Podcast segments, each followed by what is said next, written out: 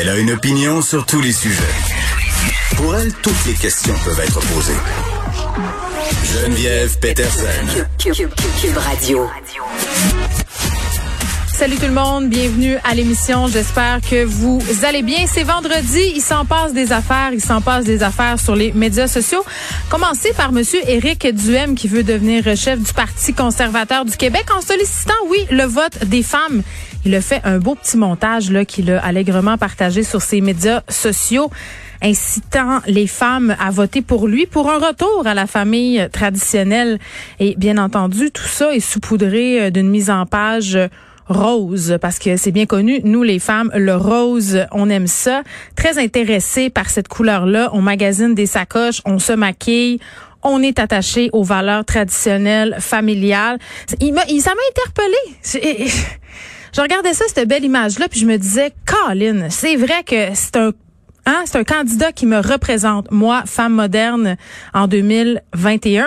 Et venant du gars qui a dit que les victimes d'agressions sexuelles de l'Université Laval euh, étaient des chars euh, dont on aurait laissé les portes débarrées, je sais pas, on dirait que peut-être je vais repenser deux fois avant de donner mon vote à M. Duhem, même s'il a utilisé du rose pour... Euh, pour m'attirer. Euh, bon, je disais qu'il vous en, s'en passe des affaires euh, sur les médias sociaux. Euh, une initiative dont on va parler aujourd'hui à l'émission. On aura Catherine Dorion par ailleurs un peu plus tard pour discuter de tout ça plusieurs personnalités qui ont participé au lancement du collectif Liberté d'oppression pour dénoncer l'intimidation sur la place publique, dont celle faite par certains médias. Euh, on en parle quand même souvent à l'émission de la responsabilité des figures publiques quand vient le temps de s'exprimer, des diffuseurs aussi. Là, on a eu euh, toute cette discussion sur euh, Choix Radio X cette semaine qui a été pointée du doigt dans cette histoire du gym à Québec. Euh, elle est où cette responsabilité-là? Où est-ce qu'elle commence? Où est-ce qu'elle finit? C'est quoi aussi la limite entre la liberté d'expression et l'intimidation? Euh, Puis bon, euh, c'est une initiative là que Liberté d'oppression qui, à mon sens, tombe à point. Là, je chroniquais ce matin dans le journal de Montréal en disant que, mettons que l'ambiance collective était assez moribonde, assez pour ne pas dire agressive. J'ai l'impression qu'on a un peu tous et toutes mangé de la vache enragée. Mais en même temps, euh, quand tu veux dénoncer des choses comme celle-là, quand tu fais des appels à la dénonciation, est-ce que ça n'en est pas quelque sorte aussi de l'intimidation? Est-ce que tu participes pas toi aussi à cette dynamique d'intimidation? Fait que ça va être une belle discussion. On va revenir aussi sur une histoire qui fait beaucoup jaser un éducateur canin. Puis je vais arrêter tout de suite de l'appeler éducateur canin parce que ça n'en est pas un. Un homme euh, qui officiait dans la région de Granby, qui a un centre canin qui s'appelle Alpha Service Canin, euh, qui se définit comme un maître chien. Euh, qui vraiment là s'est fait pogner dans une situation où il a mal rendu ses services. On parle de cruauté animale. On parle de chiens qui ont qui auraient été gardés dans des conditions totalement affreuses. On va parler avec Isabelle Gauthier, qui est intervenante canin. Puis pourquoi on va parler à elle? C'est parce qu'en ce moment, là, il y a beaucoup de gens qui adoptent des animaux. On n'arrête pas d'en parler.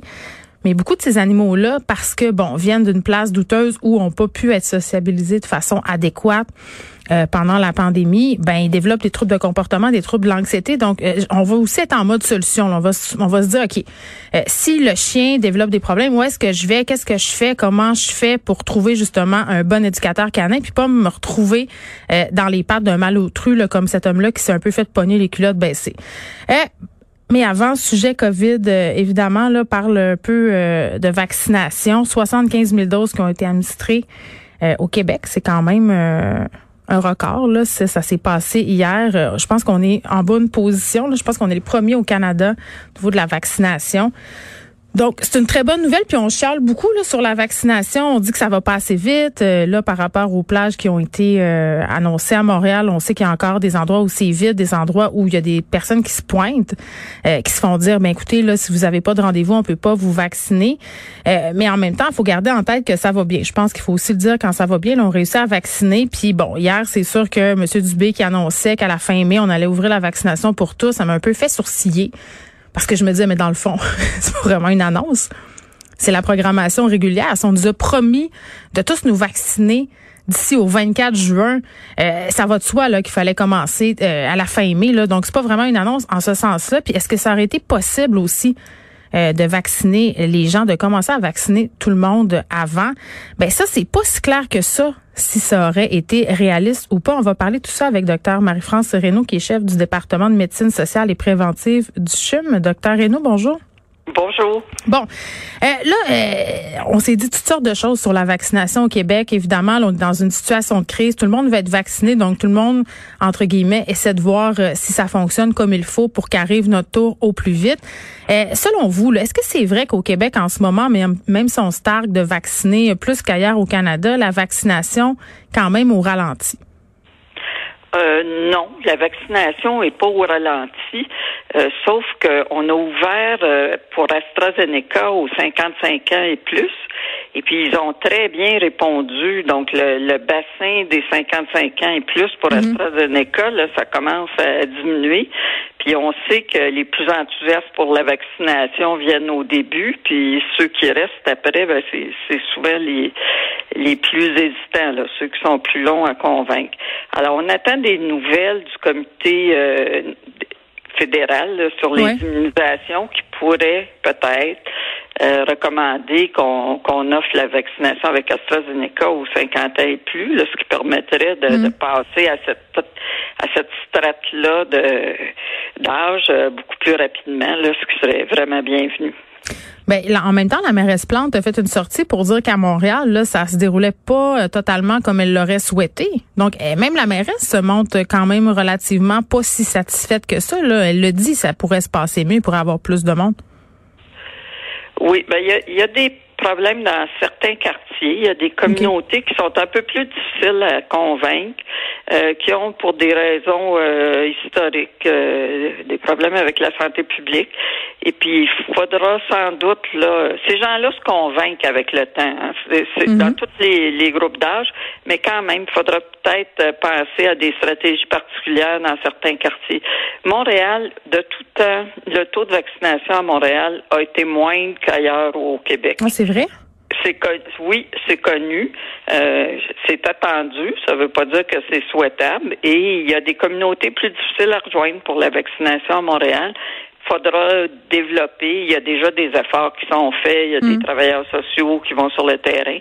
Mais euh, on pourra, euh, quand on aura vraiment un peu plus de vaccins parce que là, on est un petit peu dans une zone creuse. Mm-hmm. le vaccin Moderna, il y a eu des retards de livraison. Là mais ça devrait ça devrait s'arranger bientôt. Ben là, on pourra passer, euh, je pense, à développer des stratégies euh, alternatives, ben, à aller vacciner en entreprise, des choses comme ça. Euh, docteur Renaud, c'est intéressant ce que vous dites concernant le fait de ne pas pouvoir rejoindre l'ensemble des communautés qui occupent le territoire montréalais. Il y a cette idée là, qui a été mise de l'avant d'avoir des crieurs de rue qui se promèneraient dans certains quartiers de Montréal et même un peu partout à Montréal et qui feraient la promotion de la vaccination dans plusieurs langues. Ça, est-ce que ça pourrait être une bonne Parce qu'on l'a vu, là, dès le début de la pandémie, la barrière de la langue pour certaines communautés, ça a fait que l'info se rendait moins vite, moins bien.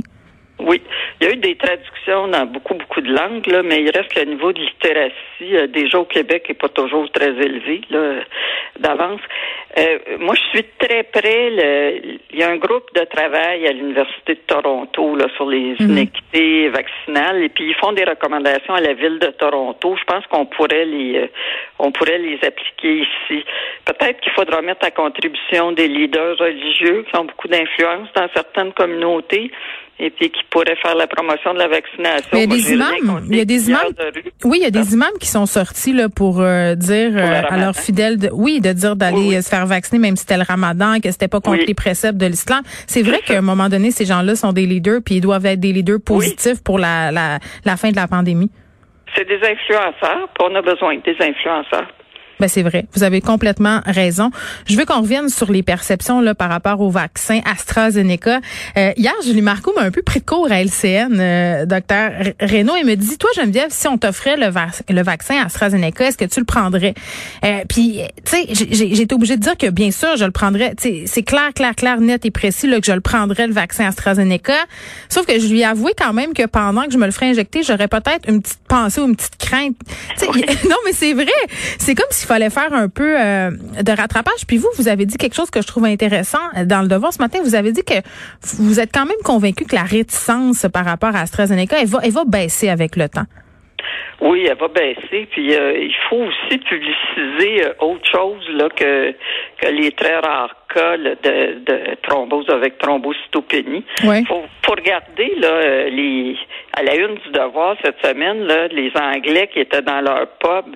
Il y en a beaucoup de ces Anglais là qui ont été vaccinés avec AstraZeneca parce qu'il y avait Pfizer et AstraZeneca. Mm-hmm. Et ils ont réussi à vaincre leur épidémie là, vraiment complètement, là, presque complètement, puis à, réouvrir euh, largement avec AstraZeneca. Plus les gens vont être vaccinés avec AstraZeneca, plus leurs voisins vont voir que un effet secondaire rare, c'est rare, hein, par, par définition. Oui, mais tu, euh, tu, dis tout le temps, tu dis tout le temps tout d'un coup que c'est moi, tout d'un oh, coup que c'est ma mère. on a tout un peu cette peur-là. Je pense que cette peur-là, elle, elle est normale. Oui, mais il faudrait se dire aussi, tout d'un coup que je l'attrape euh, la, la, COVID et puis que je me retrouve à l'hôpital et puis après je me retrouve euh, six mois plus tard, comme on mm. voit souvent, avec une longue COVID, pas capable de faire mes journées de travail, euh, du brouillard mental. C'est vrai. Peut-être rappeler aussi, peut-être rappeler aussi, pardon, docteur Renaud, que les risques d'avoir une embolie ou une thrombose sont plus élevés si on attrape la COVID que si on se fait administrer AstraZeneca? Ah, mais beaucoup, beaucoup plus. Il faut aller dans les soins intensifs, là, voir toutes les personnes qui ont des thromboses. C'est ça. C'est très fréquent. Bon, la question de l'approvisionnement, parce que dans toute cette euh, cette levée de bouclier là, pour que euh, on accélère la cadence, parce que c'est vrai là, que certaines personnes ont l'impression euh, qu'il y a des doses qui dorment. Là. On a des histoires qui circulent. Vous allez me dire c'est anecdotique, mais il y a quand même des témoignages en quantité là, qui circulent sur les médias sociaux. Même on peut lire euh, des histoires dans les médias traditionnels là, où on a des gens qui disent ben moi je me suis pointé au centre de vaccination, il y avait personne, mais on me dit reviens euh, avec un rendez-vous.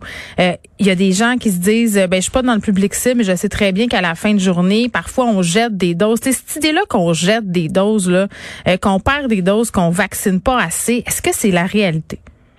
Alors, on n'a pas, de doses, là. Je pense que sur les, euh, les millions de doses qui ont été, euh, un hum. point quelques millions de doses qui ont été euh, administrées, je pense qu'on en a perdu, le, je me souviens pas du chiffre exact, mais c'était autour de 230. Et ça, c'est la seringue qui tombe à terre. C'est les pertes normales. Les pertes normales. Mais sinon, il y, a, y, a, toujours façon de, de, vacciner les gens et puis il y a des doses aussi qui peuvent être reportées au lendemain. Donc euh, puis envoyées ailleurs, en région aussi, ça j'ai lu ça. Oui, il y a, y, a, y a, beaucoup de, de façons de faire. On a un taux de perte qui est qui est vraiment très, très bas. Là.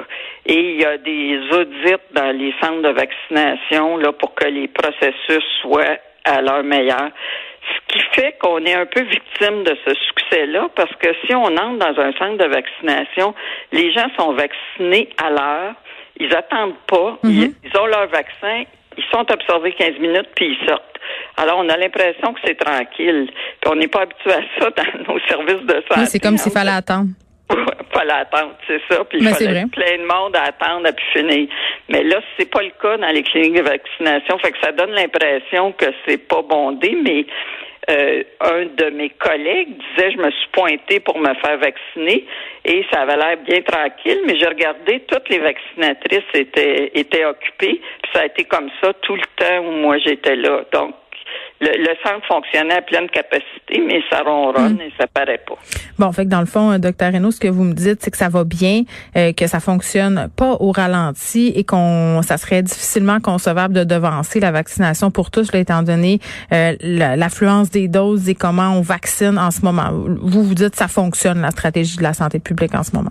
On a très hâte de passer à la vaccination générale. Aussitôt qu'on nous envoie assez de doses ou si on change les groupes cibles euh, pour selon le comité d'immunisation, euh, on, accélérera certainement là, pour se rendre le plus tôt possible à la vaccination générale. Docteur Marc-France Renaud, merci, qui est chef du département de médecine sociale et préventive du CHUM.